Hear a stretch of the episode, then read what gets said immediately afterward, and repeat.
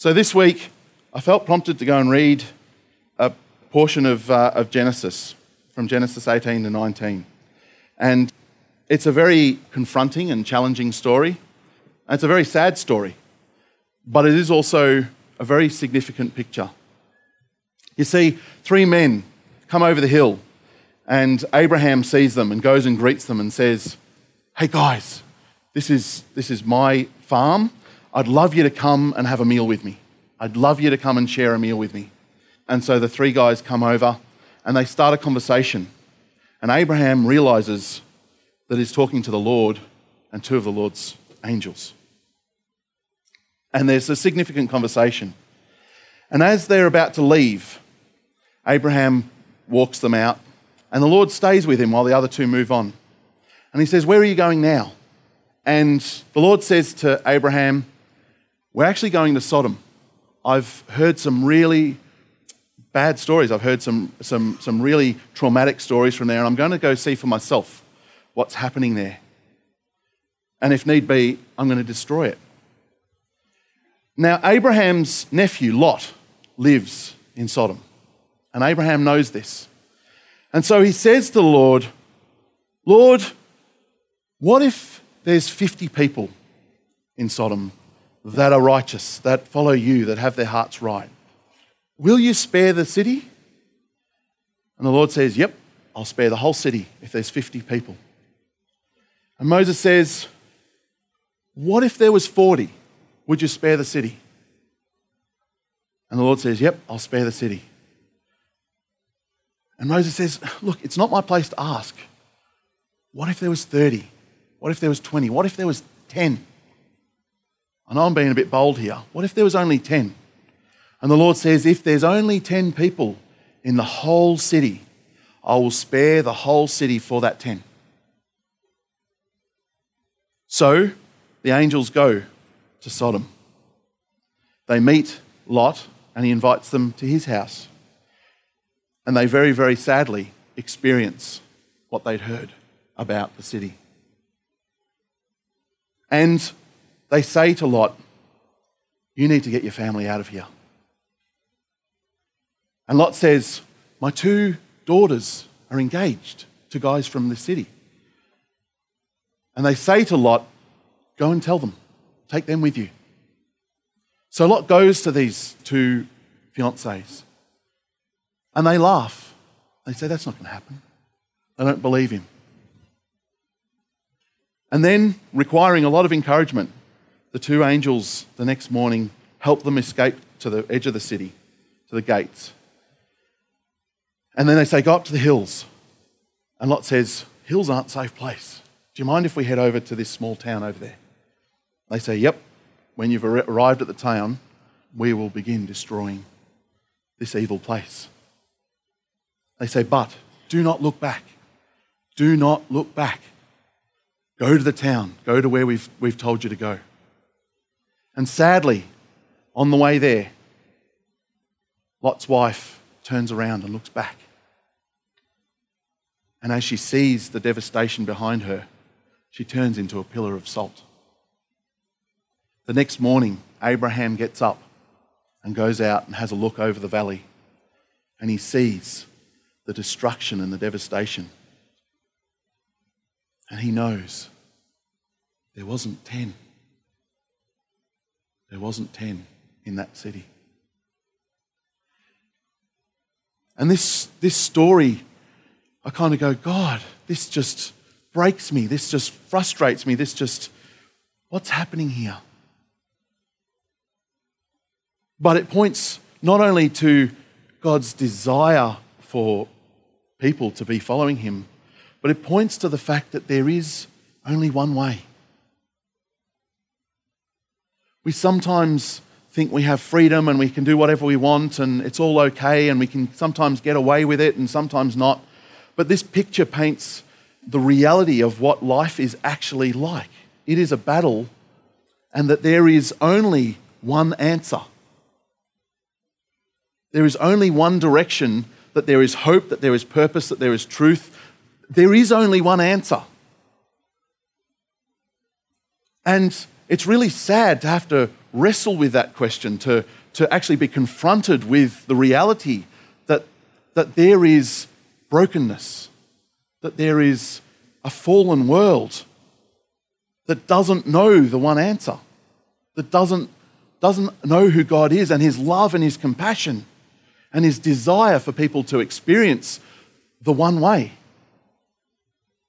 In Matthew 13, um, starting in verse 44, Jesus used a couple of illustrations, a couple of parables. The kingdom of heaven is like a treasure that a man discovered hidden in a field.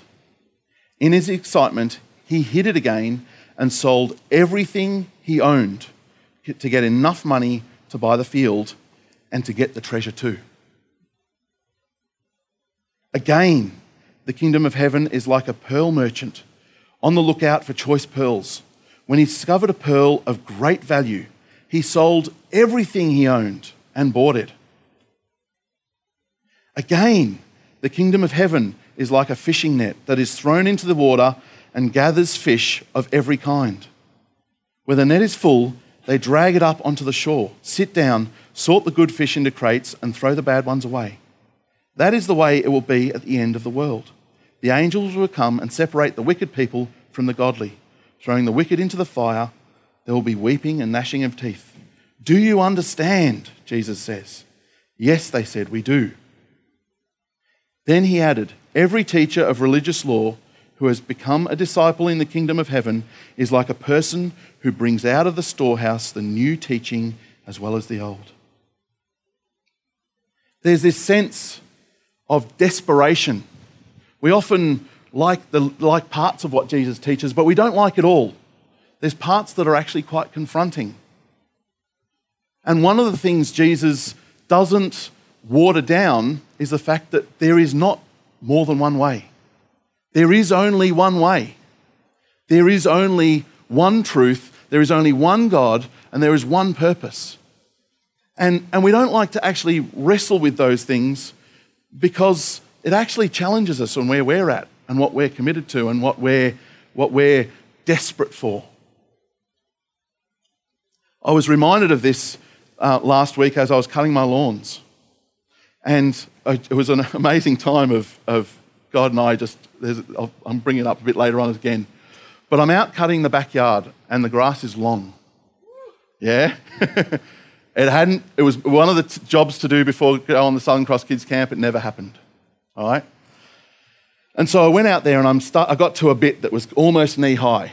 I'm like pushing the lawnmower and I'm like, maybe I'll, I'll put the mower up to an easier level. And God says, No, that's what you did last time.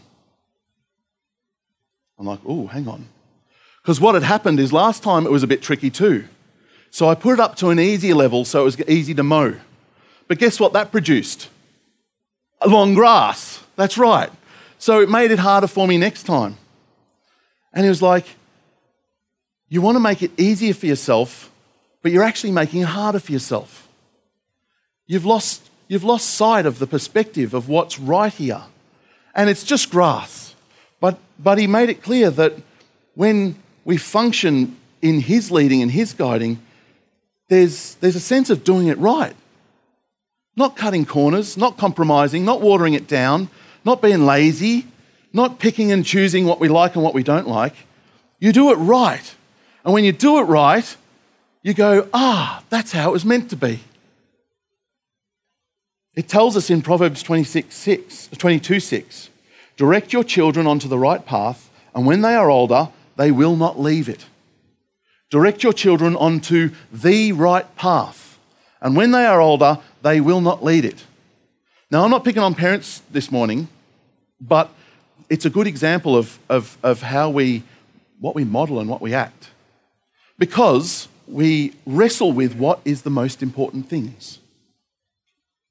And sometimes we use our lips to say one thing, but our actions say another. So, has everyone heard of it being school night? What does being school night mean? Early to bed. Yep. Why is that? Because it's school night. You've got to be able to concentrate at school. And in addition to that, we do uh, things like making sure kids turn up at school. Yeah? Parents, you work pretty hard to get your kids to school. And yet, when it comes to Sundays, oh, if we're out late on a Saturday night, maybe we'll sleep in. Uh, maybe, you know, as a family, we'll go and do something recreational. We're actually modeling something a bit different. We're saying Sundays aren't that significant, but Monday, we've got to get you into bed early on Sunday night for Monday morning school. Now, Jesus says there is only one good teacher. He is the only one good teacher. So, if what we're modeling, and as I said, I'm, not, I'm just using it as an example, but if what we're modeling is education is the most important thing, then the teaching of what Jesus says is the most important teacher that can teach our kids. And I'm not saying that take your kids out of school. That's not the, that's not the message. What I am saying is there is only one way. And yes, you do want to educate your kids, and yes, we do want to be educated. But Jesus tells us what that one way is. We tell our kids, go get a part time job, go start your education, career, money, it's important. Yeah? Jesus says you can't serve God and mammon. You can't, there's no wrestle here. So go get a job. That's part of being in society, but it's not the most important thing. That's distorted if we think that. We get distracted by, by clothes and by iPods and by new cars. And Jesus says, don't store up treasures on earth. Don't worry about everyday life. Seek first his kingdom. There is only one way. We can't be confused about this. Jesus wasn't confused, his teaching wasn't confusing. We talk about being happy and having fun. And, and everything's all right as long as as long as you're not hurting anyone and you're happy. But Jesus says the gates to the kingdom of God are narrow and the path is difficult. So if we set our kids up to have fun and say everything that's fun is good and everything that's not fun is bad, then where are they going to open that gate? That gate's going to be in the, in the bad part of the scenario. And we don't just model this to our kids, we actually do this in our own lives. And I use that as an example because it's tangible and it's much harder to, to t- talk about the thought life in our own journey and the ways that we, we model and, and challenge ourselves and wrestle with this stuff. But it's very clear that if we're Jesus followers, if we're people that follow Jesus, then there is only one way. And it's not a way of oppression, and of weighing us down and making us, you know, struggle. It's actually the one right way. It's the good way. It's the way of freedom. It's the way of purpose. It's the way of peace. It's the way of hope. But there is only one way. We cannot be confused about that. Jesus says in Matthew 5 6, Blessed are those who hunger and thirst for righteousness, for they shall be satisfied. Blessed are those who hunger and thirst for righteousness. Righteousness is God's right way of living. For they shall be satisfied. The second part of my lawnmower story is I was out the front. This was actually before the first part, but they fitted different parts. Um, and I'm mowing the nature strip, and I felt the prompting to mow my neighbour's nature strip too. Now, my nature strip, as I know here to the, here to the partition away, his nature strip's about four times longer than that. It's a hole down the side of the house. And I was like, oh, seriously? I haven't even started on the back. And I know how long the grass at the back is. I've got a meeting tonight. I wouldn't mind just stopping before that. It's warm. I'd actually, I think I've got enough to do here. And so I went up to the edge of my part and turned around and started heading back the other way. I was like, okay, I can't preach on this stuff if I'm going to be a hypocrite and not do it. Wrong motive, by the way. but this is, I'm being honest, all right? Gets worse. so I go, okay. So I start down the first side. And it takes a while to get down the side because I said mentioned it was quite long. And I'm walking down there and I go, What if he employs a mower person? Because I have no idea. I just put them out of a job. All right? Just to stop their income right now. I'm just ruining their income. And I come back up the other side. And I go, what if his daughter's boyfriend mows their lawn for them? I just stop them spending time together as I turn around and head back the other way. And God just says, Don't you trust me? It wasn't out of your capacity to do, it wasn't a hard task, and yet you've spent this whole time resisting and battling this simple little task. Wasn't even hard. You don't need to know what my plans are. You're just guessing. You're just randomly firing things at my idea of what ifs. And yet, it was really simple. Why can't you just do the simple thing I asked you to do? And so often, we have this wrestle, this battle, because in society we're presented with 20 options and we choose one. We choose, we pick and choose what we like. And yet God says, You don't pick and choose what I tell you to do. It's, it's everything, it's the whole lot.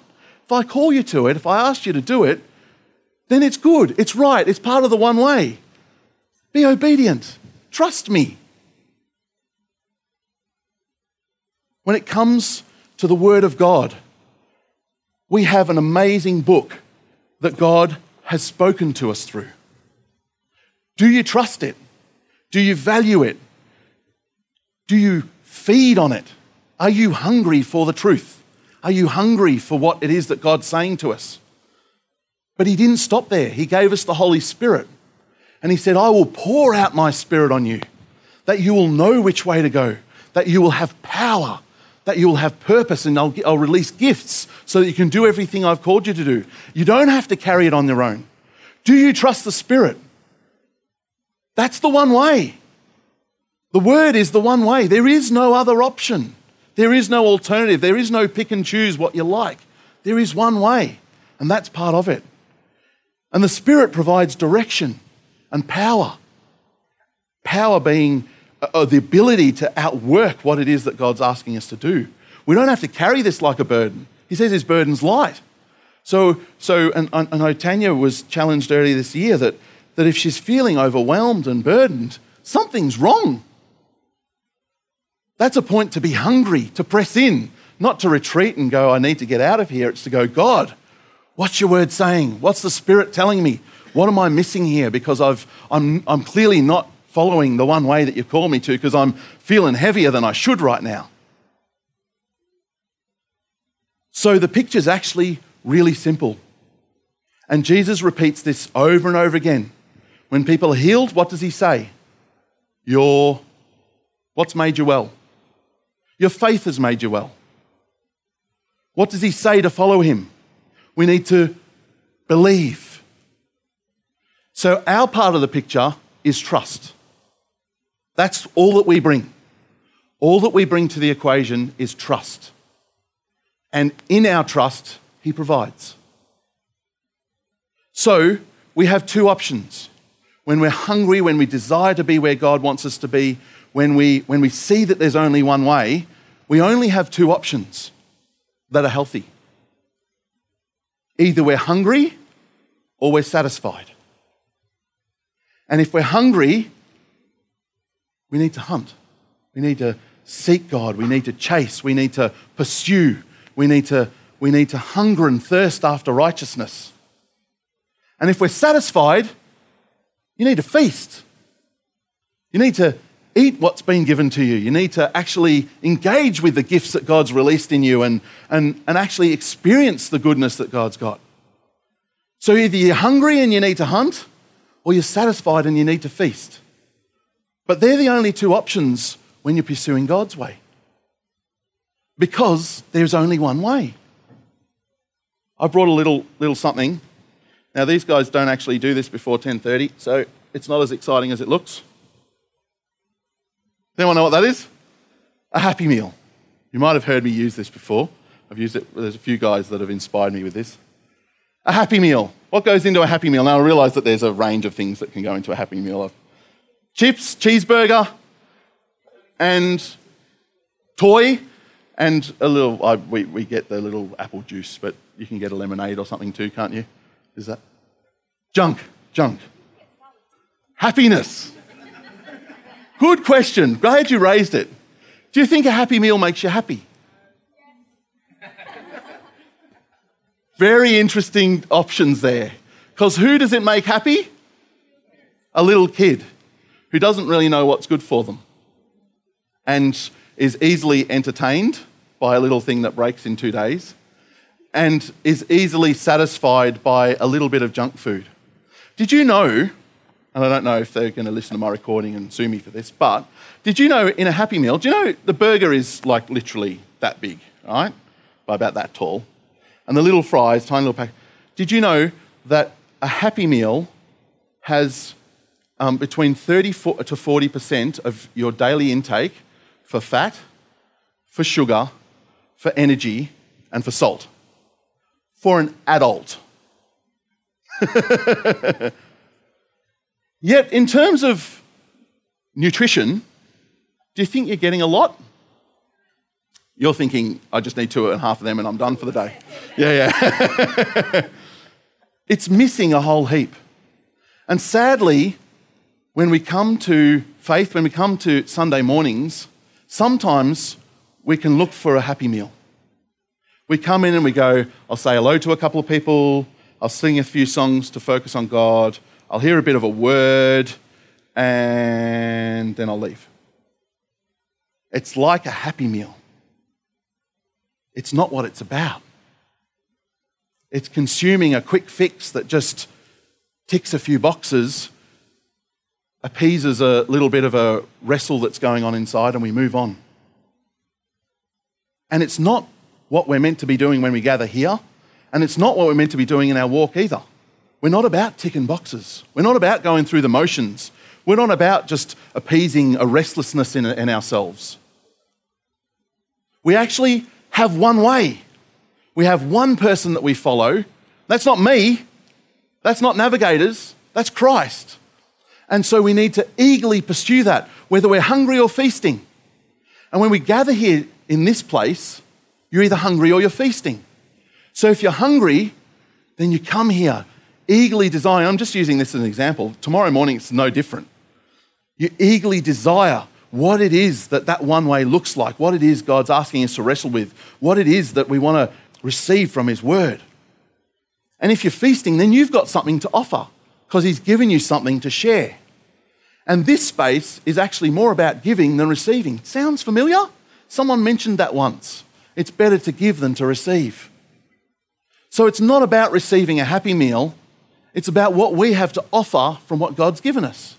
And we bring it together as a sacrifice of worship. So, one person brings a word, another brings a scripture, and another brings a prophecy, and another brings a song of praise. Again, does this sound familiar? I've heard this somewhere before. It's what the New, church, New Testament church did. Everybody gathered together and brought something to offer because they wanted to go the one way and they were either hungry or they were feasting. This is not getting anything that we need and going through the motions and ticking a box going, I got a burger and I got some chips and I got a drink and a little toy is selling the one way short. And when I look at that picture, that sad, sad picture of what happened in Sodom and Gomorrah, I go, this is important. This is significant. There's a world that's hurting. There's people in the church that are hurting because they're not feasting or they're not, they're not um, um, what was the other one? Oh, I got it around the wrong way, didn't I? No, they're not, they're not um, hunting or they're not feasting. If that's not your agenda, then it's going to be deflating. You're going to feel like you've been sold a lie and you're going to fall short because Jesus says there is only one way. In Luke 21 1 to 4, we, we hear a story of where Jesus looked at the widow. And there were people that were putting lots of money in the, in the um, offering and looking pretty impressive about it. And this widow comes up. Now, society wise, a widow was down the bottom no income, no opportunity to earn an income. She wasn't in a good way in society. And her two copper coins, Jesus said, were way much more significant an offering So the other lie is I've got nothing to offer. There's nothing God's given me. There's, I'm, just, I'm just me. And it's a lie. Those two coins were so much more significant than anything the others gave. In 1 Corinthians 3 16 to 17, we are together a temple of the Holy Spirit. What does that mean to be a temple of the Holy Spirit? Collectively. So when the often I remember reading this um, that when, when the Bible says you in the Greek, there's, there's singular and plural. And often it's yous. So it's, it's you plural. So you are a temple of the Holy Spirit. So we're not individualistically a temple of the Holy Spirit. We dwell, the Holy Spirit dwells in us. But we are a temple of the Holy Spirit together. What does that mean when we gather together? It was interesting because Jesus at one point said some things that people didn't like to hear, and a number of his disciples left him, a number, number of his followers left him. John 6? Yeah, John 6, right at the end. And, um, and he turns to his 12 and says, So you're going to leave me too? Does anyone know what Peter's response was? Where else would we go? You hold the truth, the eternal, you, you hold eternal life in your hands. Where else would we go? And there's this thing in me that just wells up and says, I can't do mediocre. That's not fair. That's not fair for me. That's not fair for God. That's not fair for you guys. And I believe God's calling us and challenging us and saying, You know what I'm capable of. You know what I can do. You know my truth. You've heard message after message of what it is that I do and how I operate. And yet there's times where you settle for a happy meal. I believe God's challenged me to lead strong. But He's also challenged me to follow strong. Because, in the same way that it says it's, you know, some say they follow Paul and some say they follow Apollos, we follow Christ. And so this year, the challenge is for our ministries, for those that call Catalyst home, for those that are Christ followers, to follow strong, to not compromise, to not water down, to wrestle with things, to be either hungry or feasting. We don't want to compromise the truth. We don't want to compromise what it is the Holy Spirit's doing. Often at the end of messages and things, we have an opportunity to respond an opportunity to stand up and get prayed for or come to the front or to the side. But I haven't really given any room for that. Because there'll be those that stand up and say, I want to respond. And so we can pray for those people. But then there'll be those that sit down, stay seated. Do they not need prayer? There is only one way. There is only one answer. There is only one hope. There is only one purpose, there is only one truth, there's only one God, and there's only one Spirit. And so, when we come to embracing what God's doing, it's not about picking and choosing what I want. It's about saying, Lord, I want everything that you're a part of. I want to pursue that wholeheartedly. I want to pursue that with everything that I've got. If there is an opportunity for me to be part of what you're doing, God, I want to be part of it. Pick me. Pick me. I want to be part of it. If there's an opportunity to get prayed for, pick me. I want to be the one that, that receives. I want to be the one that, that gets the word of knowledge or the, the prophetic word. I want to be a part of everything that you want for me, Lord. And so if it's, if it's where you're going, I want to be there. I want to embrace it. I want to engage with it. Sometimes I'll understand why, sometimes I won't. I have no idea why I mowed my next door neighbour's nature strip. I have no idea what fruit that's going to produce, if any. I don't know. Maybe it was just for me for this morning, and that's all. That's okay. But if God's in it, if God's doing it, then I want to be part of it. And if He says to mow your next door neighbour's lawn, I'll mow it. I'll say, How many times? Just once? Or do you want it, want it mowed twice? Because it, there is only one way, there is only one hope. And if we water it down, we're only cheating ourselves and those that we, we journey with. So, I've loaded it up because I'm going to invite you to participate. And I haven't really given you an option, have I? but that's okay. That's okay. I don't, I don't um, apologize for that.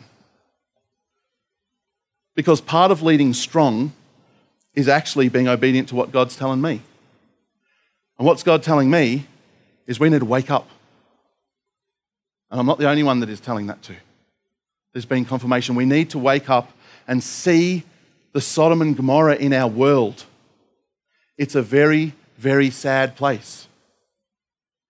People who don't know Christ, who don't know the hope of salvation, are like what Jesus said. There's going to come a day, and they're already living in hopelessness now. But there's going to come a day where, where it's going to get divided. And they're not going to know. That's, that's for us to, to embrace and to wrestle with, and to pick up and to run with, because God provides. His heart hasn't changed. So I've, um, I've asked a few people just to, to pray for people. And I'd really encourage you, I implore you. It's not about me, it's not even about what I'm saying this morning. But I know Christ is the one way. And I know Christ has more. He has purpose, He has significance for every single person in this room without fail. And if that's the truth, then He wants to release people into that stuff. If there's wrestles going on in your mind, going, ah, oh, but what about this? What about that? Get someone to pray for you. If you're going, this is awesome, this is the best message I've heard in a long time, I'm just reminded of what God's already been telling me.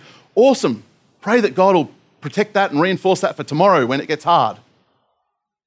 Wherever you're at, there's an opportunity to pray.